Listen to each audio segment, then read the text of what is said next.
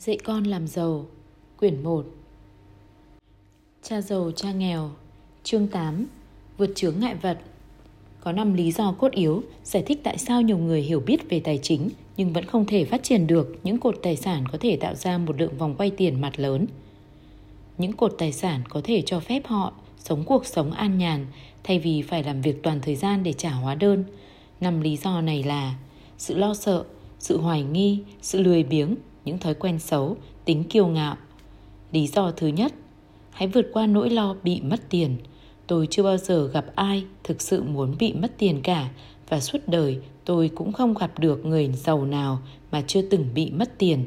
Nhưng tôi đã gặp rất nhiều người nghèo không bao giờ để mất một xu nào, đó chính là đầu tư. Nỗi lo sợ mất tiền là rất thực tế, mọi người đều lo, ngay cả những người giàu, nhưng nỗi lo đó không phải là vấn đề Vấn đề là bạn xử lý nỗi lo đó như thế nào, xử lý việc mất mát như thế nào, xử lý các sai lầm như thế nào. Đó mới chính là điều làm nên sự khác biệt trong cuộc sống mỗi người. Điều này đúng với mọi thứ chứ không chỉ riêng tiền bạc. Khác biệt chủ yếu giữa những người giàu và người nghèo chính là cách họ điều khiển nỗi sợ đó. Có sợ cũng không sao cả, nhắc đến tiền bạc mà tỏ ra nhát gan cũng không sao.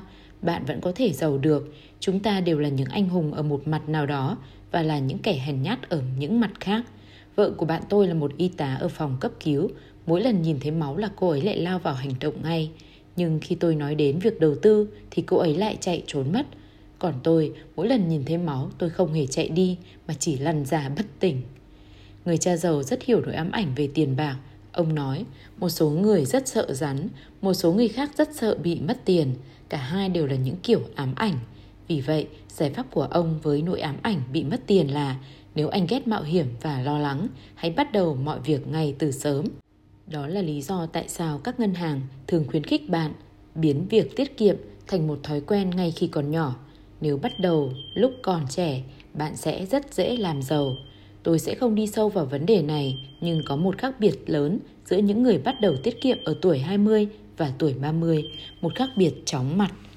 Người ta nói rằng một trong những điều kỳ diệu trên thế giới là năng lực của tiền lãi kép. Người hàng sống của tôi làm việc tại một công ty máy tính lớn. Ông đã làm ở đây suốt 25 năm. Trong 5 năm, ông sẽ rời công ty với 4 triệu đô la nằm trong kế hoạch về hưu của ông. Chúng được đầu tư gần hết vào quỹ công trái chung phát triển nhanh, mà sau đó ông sẽ biến chúng thành các dạng ngân phiếu và chứng khoán. Khi về hưu, ông chỉ mới 55 tuổi và ông có vòng quay tiền mặt không trả lãi là hơn 300.000 đô một năm. Nhiều hơn cả tiền lương của ông. Như vậy, tức là có thể làm được điều này dù bạn sợ mất mát hay ghét phải mạo hiểm. Nhưng bạn phải bắt đầu từ sớm và dứt khoát phải có một kế hoạch lương hưu và cũng nên thuê một người lập kế hoạch tài chính mà bạn tin tưởng để hướng dẫn bạn trước khi đầu tư vào bất kỳ cái gì. Nhưng nếu bạn không còn nhiều thời gian nữa hoặc nếu bạn muốn được nghỉ hưu sớm thì sao? Bạn có thể điều khiển nỗi sợ của mình như thế nào? Người cha nghèo của tôi không làm gì cả, đơn giản là ông né tránh vấn đề và từ chối thảo luận. Ngược lại, người cha giàu lại khuyên tôi hãy suy nghĩ như một người Texas. Ông thường nói, cha thích Texas vì những người Texas. Ở Texas mọi thứ đều lớn. Khi một người Texas chiến thắng, đó là một chiến thắng lớn và khi họ thất bại, thất bại đó cũng thật ngoạn mục. Tôi hỏi, họ thích thất bại à? Người cha giàu trả lời, cha có nói thế đâu, không ai thích thất bại cả, còn chỉ ra một người thua trận vui vẻ và cha sẽ cho con thấy thế nào là một người thua trận thực sự. Đó chính là thái độ của người Texas khi đối mặt với sự mạo hiểm, sự tưởng thưởng và sự thất bại mà cha đang nói tới. Đó là cách mà họ xử lý cuộc sống. Họ sống rất phóng khoáng, không như hầu hết những người quanh đây, mỗi khi nói đến chuyện tiền bạc là lại giống như những con rán vậy.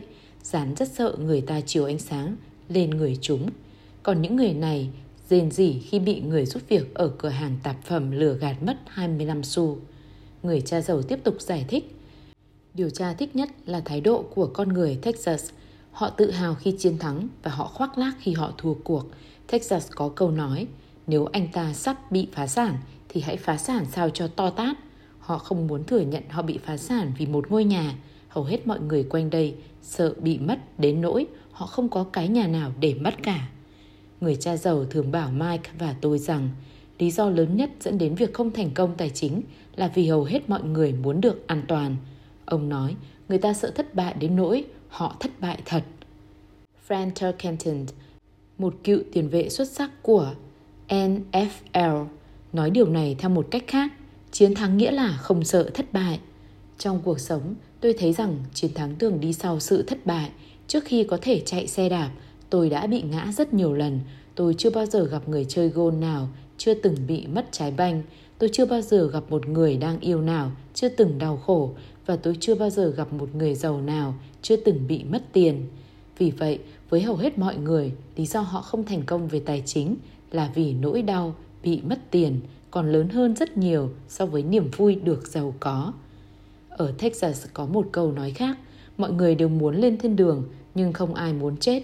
Hầu hết mọi người đều mơ được trở nên giàu có nhưng lại rất sợ phải mất tiền.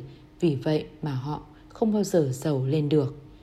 Người cha giàu thường kể cho Mike và tôi nghe những chuyến đi đến Texas của ông. Nếu các con thực sự muốn học cách xử lý các rủi ro, mất mát và thất bại, hãy đến San Antonio và thăm Alamo. Ở Alamo có một câu chuyện rất hay về những con người can đảm đã chọn cách chiến đấu để chống lại quân thù tràn ngập. Dù biết rằng không có một hy vọng chiến thắng nào, họ thà chết chứ không chịu đầu hàng. Đó là một câu chuyện rất cảm động và đáng học tập. Tuy nhiên, nó vẫn là một thất bại quân sự bì thảm. Những người lính nọ đã đưa mình vào chỗ chết, một thất bại, họ mất mát. Vậy người Texas đón nhận thất bại như thế nào? Họ vẫn gào lên, hãy nhớ lấy Alamo. Mike và tôi được nghe câu chuyện này rất nhiều lần. Người cha giàu luôn kể cho chúng tôi nghe khi ông sắp có một vụ giao dịch lớn và ông cảm thấy căng thẳng. Sau khi cần cù làm việc và cho dù thành công hay thất bại, ông vẫn kể lại câu chuyện này với chúng tôi. Mỗi lần ông sợ phạm sai lầm hay sợ mất tiền, ông nhắc lại câu chuyện đó. Nó cho ông sức mạnh và nó nhắc nhở ông rằng trong vấn đề tài chính, ông luôn có thể chuyển bại thành thắng. Người cha giàu biết rằng thất bại chỉ làm ông mạnh mẽ hơn và khôn ngoan hơn. Không phải ông muốn thất bại, mà ông biết rõ ông là ai và ông sẽ xử lý thất bại như thế nào. Ông sẽ chấp nhận nó và biến nó thành chiến thắng. Điều đó đã giúp ông thành công, cho ông sự can đảm để vượt qua giới hạn mà người khác phải lùi lại. Chính vì vậy mà cha rất thích người Texas. Họ chấp nhận một thất bại lớn và biến nó thành một địa điểm du lịch có thể đem đến hàng triệu đồng. Nhưng ngày nay, có lẽ câu nói đó có ý nghĩa nhất với tôi là người Texas không chôn vùi thất bại, họ lấy cảm hứng từ đó, họ chấp nhận thất bại và biến chúng thành những tiếng thét sùng trận. Thất bại truyền cảm hứng cho người Texas chiến thắng, nhưng đây không phải là một công thức dành riêng cho người Texas, nó là công thức của tất cả những người chiến thắng. Khi nói việc té xe đạp là một phần trong giai đoạn tập xe đạp, tôi nhớ là càng bị té xe nhiều, tôi càng quyết tâm học chạy xe nhiều hơn chứ không hề bị nhụt chí. Tôi cũng đã nói rằng tôi chưa bao giờ gặp một người chơi golf nào chưa từng bị mất trái banh. Để trở thành một người chơi golf giỏi, việc mất trái banh hay thua trận chỉ khiến cho họ chơi tốt hơn, luyện tập tích cực hơn, học hỏi nhiều hơn. Đó chính là điều làm cho họ giỏi hơn. Với những người chiến thắng, thất bại truyền cảm hứng cho họ. Với những người thua trận, thất bại đánh gục họ. Jones Rockefeller đã từng nói, tôi luôn cố gắng biến tai họa thành các cơ hội và tôi rất lấy làm thích thú với câu nói đó. Thất bại gây cảm hứng cho người chiến thắng và đánh gục người thua trận. Bí mật lớn nhất của những người chiến thắng là thất bại gây cảm hứng cho sự chiến thắng, vì vậy mà họ không sợ thất bại. Friend Tarkenton đã từng nói, chiến thắng nghĩa là không sợ thất bại. Những người như Frank Tarkenton không sợ thất bại vì họ biết mình là ai, họ ghét phải thất bại. Vì vậy, biết rằng sự thất bại chỉ gây cảm hứng cho họ trở nên giỏi hơn. Có một sự khác biệt lớn giữa việc sợ mất và ghét bị mất – Hầu hết mọi người sợ mất tiền đến nỗi họ mất thật, họ bị phá sản vì một căn nhà. Về mặt tài chính, họ quá an toàn và quá nhỏ nhặt, họ mua những ngôi nhà lớn và những chiếc xe lớn, nhưng không chịu đầu tư lớn. Lý do chính mà hơn 90% dân chúng Mỹ phải vật lộn với vấn đề tài chính là vì họ không muốn bị thua lỗ. Nhưng lối chơi của họ không đem đến chiến thắng. Họ tìm đến những người lập kế hoạch tài chính, kế toán viên hay người mua chứng khoán và mua một danh mục vốn đầu tư công ty đã cân bằng, hầu hết đều có tiền mặt trong các tài khoản, ngân phiếu lợi tức thấp Quỹ công trái chung có thể buôn bán trong một gia đình công trái và một số chứng khoán cá nhân. Đó là một số vốn đầu tư lớn với những người thích được an toàn, nhưng chơi an toàn và cân đối. Danh mục vốn đầu tư này không phải là cách mà những nhà đầu tư thành công thường chơi. Nếu bạn có ít tiền mà muốn làm giàu, bạn cần phải tập trung chứ không nên cân đối. Nếu nhìn vào điểm khởi đầu của một nhân vật thành công, bạn sẽ thấy họ không hề cân bằng. Những người cố làm cho cân bằng đều không đi đến đâu cả, họ dậm chân tại chỗ. Để tiến lên, đầu tiên bạn phải làm cho không cân xứng. Cứ thử nhìn các bước đi của bạn mà xem. Thomas Edison không cân đối, ông rất tập trung. Bill Gates không cân đối, ông ta tập trung. Donald Trump cũng tập trung. George Soros cũng tập trung. George Patton không giàn rộng hàng ngũ xe tăng, ông tập trung chúng lại và đánh vào những điểm yếu trong hàng ngũ Đức. Người Pháp giàn quân theo phòng tuyến Maginot và bạn đã biết chuyện gì xảy ra với họ rồi đấy. Nếu bạn thực sự khao khát được giàu có, bạn phải có sự tập trung. Hãy đặt nhiều quả trứng vào ít rổ thôi. Đừng làm những gì mà người nghèo và người trung lưu thường làm, đặt thật ít trứng vào nhiều rổ. Nếu bạn ghét bị mất mát, hãy chơi an toàn. Nếu những mất mát làm cho bạn yếu đi, hãy chơi an toàn. Hãy đi cùng sự đầu tư cân đối. Nếu bạn đã quá 30 tuổi và rất sợ phải mạo hiểm thì đừng thay đổi. Hãy chơi an toàn nhưng hãy bắt đầu thật sớm. Hãy bắt đầu tích lũy giỏ trứng của bạn càng sớm càng tốt vì việc đó sẽ rất mất thời gian. Nhưng nếu bạn đang ôm giấc mộng tự do, thoát khỏi vòng red race, câu hỏi đầu tiên bạn phải tự hỏi mình là tôi sẽ phản ứng lại với thất bại như thế nào? Nếu thất bại truyền cảm hứng cho bạn chiến thắng thì có thể bạn nên đi theo chúng, nhưng chỉ có thể thôi. Nếu thất bại làm cho bạn yếu đi hay khiến bạn cáu kỉnh và nóng nảy, như những đứa bé hư hỏng gọi luật sư đến để sắp xếp việc kiện cáo mỗi lần có chuyện xảy ra, thì hãy chơi cho an toàn. Hãy giữ lấy công việc hàng ngày hoặc là mua công trái hay các dạng ngân phiếu, nhưng hãy nhớ rằng dù có an toàn hơn thì vẫn luôn có một chút mạo hiểm trong những công cụ này – Tôi nói tất cả những điều này nhắc đến những người Texas và Franz Tarkentons vì chỉ muốn bạn nhớ rằng sắp xếp cột tài sản là một việc rất dễ dàng. Nó thực sự là một trò chơi đòi hỏi ít năng khiếu. Nó không cần phải học hỏi nhiều, chỉ cần điểm 5 là đủ. Nhưng dấn vốn cho cột tài sản là một trò chơi đòi hỏi rất nhiều sự can đảm, kiên nhẫn và một thái độ hào hiệp khi thất bại. Những người thua trận luôn né tránh thất bại, nhưng thất bại lại biến người thua trận thành những người chiến thắng. Hãy nhớ lấy Alamo. Lý do thứ hai, hãy vượt qua sự hoài nghi. Trời sắp sập, trời sắp sập. Hầu hết chúng ta đều biết câu chuyện về chú gà non. Chạy quanh sân gà vịt thông báo một sự tận số sắp đến. Sâu thẳm trong tâm hồn của mỗi chúng ta đều có một chú gà non như vậy – tất cả chúng ta đều là những chú gà non khi nỗi sợ hãi và sự nghi ngờ che phủ suy nghĩ của chúng ta tất cả chúng ta đều có những mối nghi ngờ đại loại như tôi không khôn ngoan tôi không đủ khả năng có rất nhiều người tài giỏi hơn tôi và những mối nghi ngờ này làm tê liệt chúng ta hoặc chúng ta luôn tự hỏi điều gì sẽ xảy ra nếu nền kinh tế bị khủng hoảng ngay sau khi tôi bỏ tiền đầu tư. Điều gì sẽ xảy ra nếu tôi không làm chủ được và không thể lấy tiền lại? Điều gì sẽ xảy ra nếu mọi thứ không theo kế hoạch?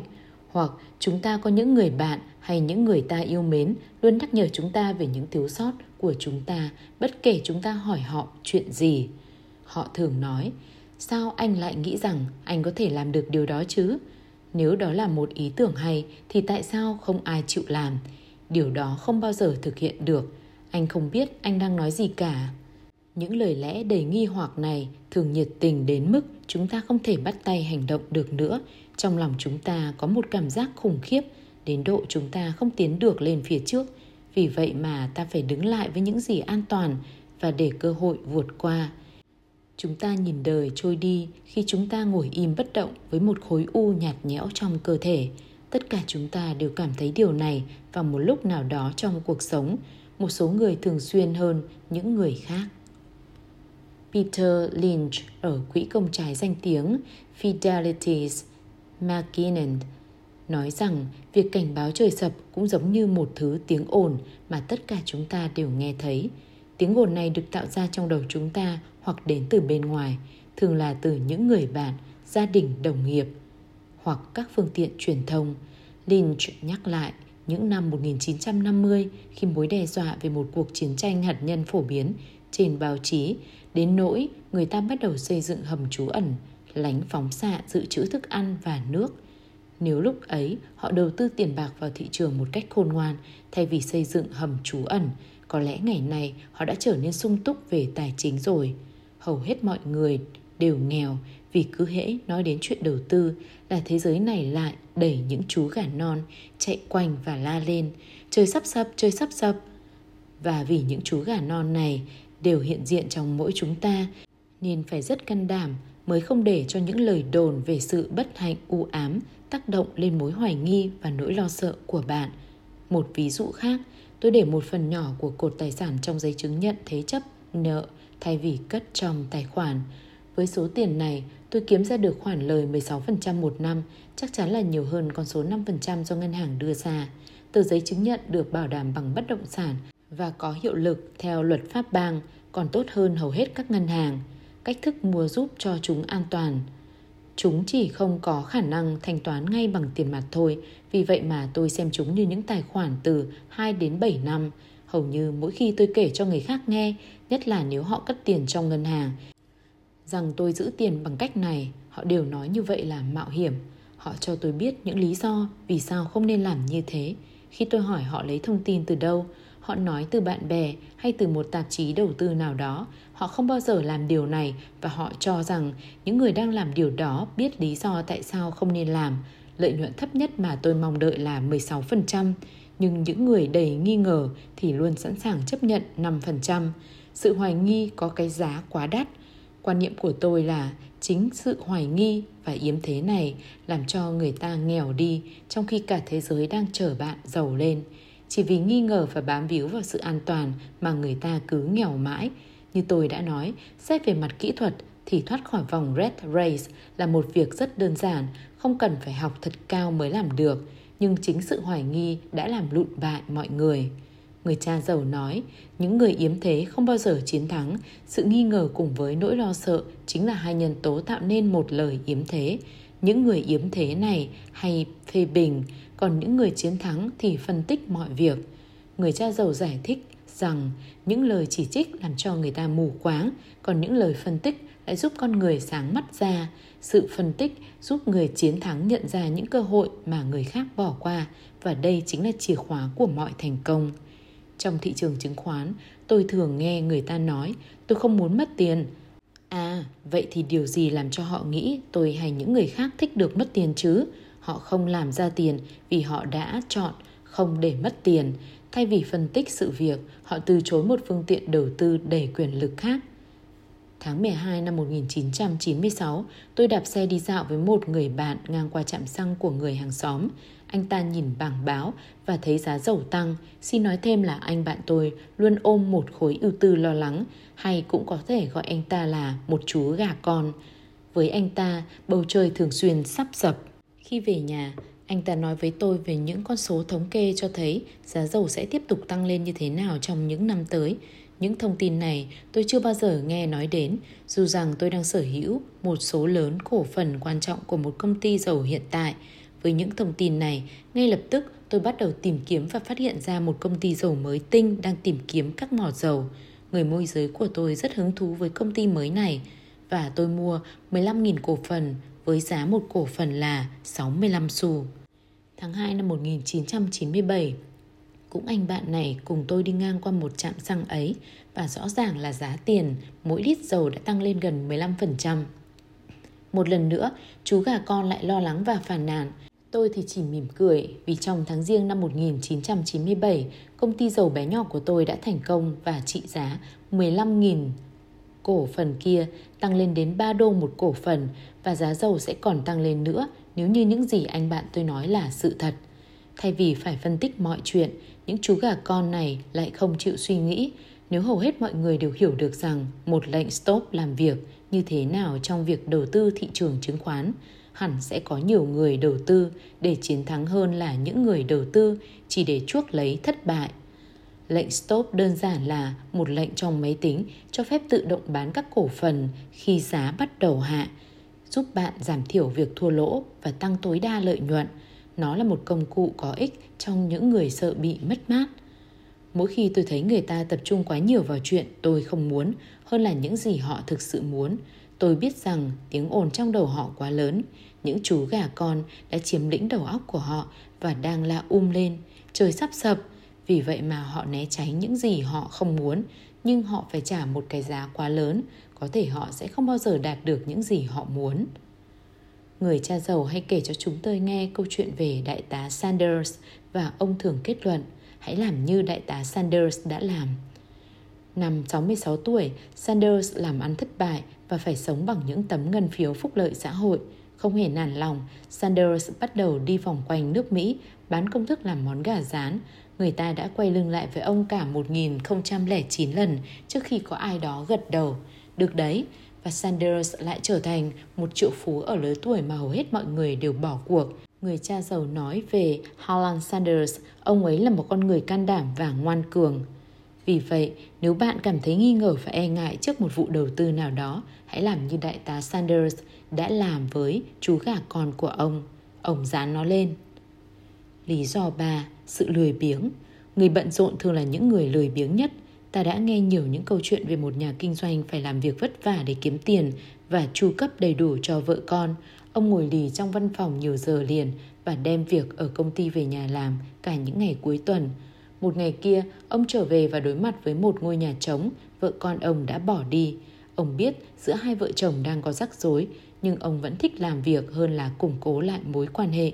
Vì vậy mà ông để mặc và tiếp tục lao vào công việc, mất hết tinh thần, công việc của ông trượt dài và cuối cùng thì ông mất việc. Ngày nay, tôi thường gặp những người bận bịu với tài sản của họ và cũng có những người rất bận bịu lo lắng cho sức khỏe của họ. Đều cùng có một lý do cả, họ bận rộn và họ xem việc bận rộn là một cách để né tránh cái gì đó mà họ không muốn phải đối mặt. Không ai biết điều đó, nhưng từ sâu thẳm trong tâm hồn, họ biết thực sự nếu bạn nhắc nhở họ thì họ thường trả lời bằng cách nổi giận hay cáu kỉnh. Nếu họ không bận làm việc hay bận rộn với những đứa trẻ, họ thường bận xem truyền hình, câu cá, chơi golf hay đi mua sắm. Tuy nhiên, sâu trong tâm hồn, họ biết rằng họ đang né tránh một điều quan trọng, đó là dạng lười biếng thông thường nhất, lười biếng bằng cách giữ cho mình bận bịu. Thế cách điều trị bệnh lười biếng là gì? Câu trả lời là một chút tham lam. Nhiều người trong chúng ta thường xem sự tham lam hay thèm muốn là điều xấu. Mẹ tôi thường nói, người tham lam là người xấu. Tuy nhiên, mỗi chúng ta đều ao ước có được những thứ đồ đẹp, đồ mới hay những đồ vật ngộ nghĩnh để kiềm chế nỗi ham muốn này. Thường thì các bậc phụ huynh tìm cách ngăn chặn bằng cách xem đó là một tội lỗi. Mẹ thích là chúng tôi, con chỉ nghĩ đến bản thân mình thôi, con không biết là con có các anh chị nữa sao? Còn cha tôi thì thích nói, con muốn cha mua cho con cái gì vậy? Con nghĩ cha mẹ đúc ra tiền hay sao? Con tưởng tiền mọc trên cây hả? Con biết chúng ta chẳng giàu có gì mà. Không phải những lời nói mà chính sự sai lầm trong cơn giận dữ đi cùng những lời nói đó mới làm tôi nhớ mãi. Có những câu nói sai lầm theo kiểu khác như Cha đã hy sinh cả đời để mua nó cho con Cha mua nó cho con vì chưa bao giờ cha có được nó khi còn nhỏ Tôi có một người hàng xóm không khá giả gì nhưng cái gara của ông lại chứa đầy đồ chơi của bọn trẻ. Đến độ chừng đậu xe vào đó được. Những đứa trẻ con ông có mọi thứ mà chúng đòi hỏi. Lời nói cửa miệng của ông là Tôi không muốn chúng phải nếm trải cảm giác thèm khát như tôi hồi nhỏ. Ông không có gì để dành dụng cho việc học hành của chúng hay cho tuổi già của mình. Nhưng bọn trẻ thì có mọi thứ đồ chơi mà người ta chế tạo ra. Gần đây, ông có một tấm thẻ tín dụng mới và dẫn bọn trẻ đi Las Vegas chơi. Ông nói bằng một giọng hy sinh to lớn, tôi làm mọi việc vì bọn trẻ. Người cha giàu thì ngược lại, hiếm khi ông cho Mike và tôi cái gì. Thay vào đó, ông hỏi, các con sẽ làm thế nào để mua được nó? Kể cả học phí đại học của chúng tôi phải tự chi trả, điều ông muốn chúng tôi học chính là quá trình để đạt được mục đích mình mong muốn. Người cha giàu cấm chúng tôi nói, tôi không mua nổi vật đó, Thay vì thế, ông yêu cầu con cái phải nói rằng làm thế nào để mua được vật đó. Lý do ông đưa ra là câu nói tôi không mua nổi khiến đầu óc bạn ngừng làm việc. Còn câu nói làm thế nào để mua được vật đó sẽ giúp bạn mở trí óc ra, buộc bạn phải suy nghĩ và tìm kiếm câu trả lời. Nhưng quan trọng nhất, người cha giàu cảm thấy câu nói tôi không mua nổi là một lời nói dối. Ông nói, tinh thần con người rất mạnh mẽ, nó biết rằng nó có thể làm được mọi việc. Khi đầu óc bạn lười biếng nói rằng tôi không mua nổi, tinh thần nổi giận, còn đầu óc lười biếng của bạn thì cố bảo chữa cho lời nói dối của nó. Cái tinh thần la lên, dậy đi, hãy đến phòng tập thể dục đi và cái đầu óc lười biếng than vãn. Nhưng tôi mệt, tôi đã phải làm việc mệt mỏi suốt ngày rồi. Hoặc cái tinh thần sẽ nói, tôi muốn phát bệnh và mệt mỏi với cái nghèo lắm rồi. Ta hãy đi làm giàu thôi. Khi đó, cái đầu lười biếng sẽ nói, người giàu tham lam lắm và lại việc đó phiền phức lắm, như thế không an toàn, có thể tôi sẽ làm mất tiền, tôi làm việc như thế là quá đủ rồi, tôi có nhiều chuyện phải làm. Hãy xem tối nay tôi phải làm gì này, ông chủ muốn tôi hoàn thành nó vào sáng mai đấy. Câu nói tôi không mua nổi còn mang đến nỗi buồn chán nữa. Việc không tự lo liệu được dẫn đến sự nản lòng và thường làm cả tình trạng trì trệ cùng tính lãnh đạm nữa. Còn câu nói làm thế nào để mua được mở ra cả một triển vọng, sự hứng thú và niềm mơ ước. Vì vậy mà người cha giàu không quá quan tâm xem các con ông muốn mua cái gì mà là làm thế nào để mua được nó. Ông tin rằng có như thế mới tạo ra đầu óc mạnh mẽ và một tinh thần năng động. Tôi hiểu được rằng ngày nay có hàng triệu người đang mang mặc cảm tội lỗi vì lòng tham lam của mình. Đó là một quy định cũ kỹ hình thành ngay từ khi họ còn nhỏ, khi họ ham muốn có được những thứ tốt đẹp hơn. Khi tôi quyết định phải thoát khỏi vòng Red Race, mọi việc chỉ đơn giản là một câu hỏi. Làm thế nào để tôi không cần phải làm việc đầu tắt mặt tối nữa? Và đầu óc tôi bắt đầu đưa ra những câu trả lời và các giải pháp. Phần khó khăn nhất là phải đấu tranh với quan niệm của cha mẹ tôi rằng đừng chỉ nghĩ về bản thân mình như thế. Hay tại sao con không nghĩ cho những người khác? Và những câu tương tự làm cho tôi thấm nhuần cảm giác tội lỗi về sự tham lam của mình – như vậy, làm cách nào để đánh bại được sự lười biếng? Câu trả lời là một chút tham lam. Nếu không có một chút tham lam, bạn sẽ không khao khát có được những điều tốt hơn và sẽ không thể tiến bộ được. Thế giới phát triển là nhờ mỗi người trong chúng ta đừng muốn có một cuộc sống tốt đẹp hơn. Có được những phát minh mới là vì chúng ta muốn có những thứ tốt hơn. Chúng ta đến trường và học hành chăm chỉ vì chúng ta muốn làm việc gì đó giỏi hơn vì vậy, bất cứ khi nào bạn thấy mình đang lảng tránh một việc mà bạn biết là nên làm thì điều duy nhất bạn phải tự hỏi mình là cái gì dành cho tôi? Hãy tham lam một chút, đó là phương thuốc tốt nhất để chữa sự lười biếng. Tuy nhiên, quá tham lam cũng không tốt, nhưng theo tôi, câu nói hay nhất của Eleanor Roosevelt hãy làm những gì mà trái tim bạn cho là đúng vì đằng nào thì bạn cũng sẽ bị phê bình nếu làm bạn sẽ bị chửi rủa còn không làm bạn cũng sẽ bị chửi rủa. Lý do 4. Thói quen. Cuộc sống là tấm gương phản chiếu các thói quen hơn là sự giáo dục của chúng ta. Khi xem bộ phim Conan do ngôi sao điện ảnh Anor đóng, một anh bạn của tôi ước ao giá như tôi có được một thân hình đẹp như anh ta. Hầu hết các chàng trai khác đều gật đầu đồng ý. Một người bạn khác nói, tôi nghe nói lúc trước anh ta rất nhỏ bé và gầy trơ xương.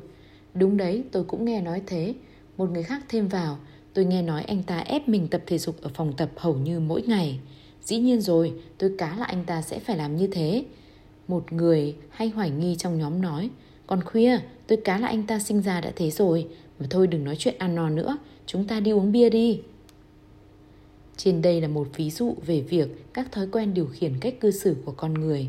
Tôi nhớ có lần tôi hỏi người cha giàu về thói quen của những người giàu, cũng như mọi khi, thay vì trả lời thẳng, ông muốn tôi học hỏi qua các ví dụ.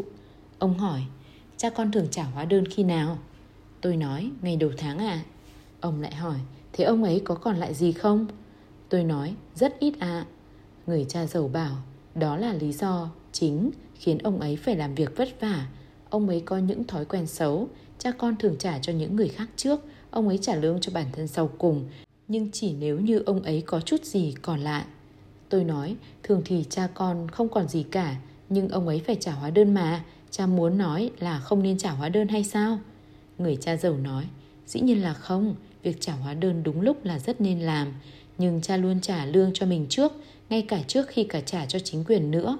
Tôi hỏi, nhưng điều gì sẽ xảy ra nếu cha không có đủ tiền, khi đó cha sẽ làm gì? Người cha giàu nói, cũng thế thôi, cha sẽ trả cho mình trước, ngay cả khi cha đang túng tiền cũng vậy. cột tài sản của cha quan trọng hơn nhiều so với chính quyền.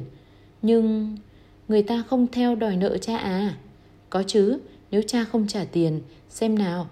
Cha không nói là không trả, cha chỉ nói là cha sẽ trả trước cho mình, ngay cả khi cha đang túng tiền thôi. Nhưng tại sao cha làm được như thế? Động lực con ạ. À. Con nghĩ ai sẽ phản nàn nhiều hơn nếu con không trả, con hay những người chủ nợ. Các chủ nợ chắc chắn sẽ la to hơn con rồi, con sẽ không nói gì nếu như con không trả lương được cho mình. Con thấy đấy, sau khi trả lương cho mình xong, áp lực trả thuế và trả cho các chủ nợ lớn đến nỗi buộc cha phải tìm kiếm những dạng thu nhập khác. Áp lực trả nợ trở thành động lực của cha. Cha phải làm thêm các việc khác, mở những công ty khác, buôn bán trong thị trường chứng khoán, làm bất cứ việc gì miễn là để cho những người kia không la hét mình. Áp lực đó buộc cha phải làm việc tích cực hơn, buộc cha phải suy nghĩ và trên hết nó buộc cha phải khôn ngoan hơn và chủ động hơn mỗi khi nói đến tiền bạc. Nếu cha trả lương cho mình sau, hẳn cha sẽ không bị áp lực nào cả, nhưng cha sẽ khánh kiệt. Nghĩa là chính nỗi sợ chính quyền và những người mà cha thiếu nợ đã thúc đẩy cha. Đúng đấy con ạ, à, con biết câu chuyện về một người yếu đuối để cho người khác đã cắt vào mặt mình chưa? Tôi gật đầu, con đã thấy màu quảng cáo cho các bài học cử tạ và rèn luyện thân thể trong truyện tranh. À, hầu hết mọi người đều để cho những kẻ hay bắt nạt ấy đá cát vào mặt. Cha quyết định tận dụng sự sợ hãi này để làm cho mình mạnh hơn, trong khi người khác trở nên yếu hơn. Buộc mình phải nghĩ xem làm thế nào để kiếm thêm tiền cũng giống như việc tập thể dục và làm việc với những cái tạ vậy. Càng bắt cơ bắp, tinh thần của mình luyện tập thì cha càng mạnh hơn. Bây giờ thì cha không e ngại gì nữa, những người thu thuế hay thu tiền hóa đơn nữa cả. Vì vậy, nếu mà cha trả lương cho mình trước, cha sẽ càng mạnh hơn cả về tinh thần và tài chính phải không ạ? Người cha giàu gật đầu, tôi nói tiếp. Và nếu cha trả cho mình sau cùng hoặc không trả gì cả, cha sẽ bị yếu đi. Khi đó, những người như chủ công ty, quản lý, người thu thuế, thu tiền hóa đơn và các chủ đất sẽ xô đẩy cha suốt đời. Chỉ vì cha không có những thói quen tốt về tiền bạc, người cha giàu lại gật đầu, cũng như anh chàng yếu ớt bị đá cát vào mặt vậy. Lý do thứ năm, tính kiêu ngạo. Sự kiêu ngạo là một cái tôi quá lớn, cộng với sự thiếu hiểu biết. Người cha giàu thường bảo tôi, những gì cha biết giúp cha kiếm tiền, những gì cha không biết làm cho cha mất tiền. Mỗi lần kiêu ngạo, cha lại bị mất tiền vì khi tỏ ra kiêu ngạo, cha thực sự tin rằng những gì mình không biết là không hề quan trọng. Tôi thấy có nhiều người dùng sự kiêu ngạo như một tấm bình phong để cố che giấu sự hiểu biết của mình. Điều này thường xảy ra khi tôi thảo luận các vấn đề tài chính với những kế toán viên hay thậm chí là những nhà đầu tư khác. Họ cố thổi phồng bản thân họ qua cuộc thảo luận. Với tôi thì rõ ràng là họ không biết mình đang nói gì cả. Tôi không muốn nói là họ nói dối, nhưng thực sự là họ không nói thật. Nhiều người trong thế giới tài chính và đầu tư hoàn toàn không có khái niệm về những điều họ nói hầu hết mọi người trong ngành công nghiệp tiền bạc chỉ phun ra những lời giao hàng như những người bán xe hơi cũ vậy. Khi bạn biết rằng mình không thể hiểu biết về một lĩnh vực nào đó, hãy bắt đầu tự giáo dục chính mình bằng cách tìm một chuyên gia hay tìm đọc một quyển sách về lĩnh vực ấy. Hết chương 8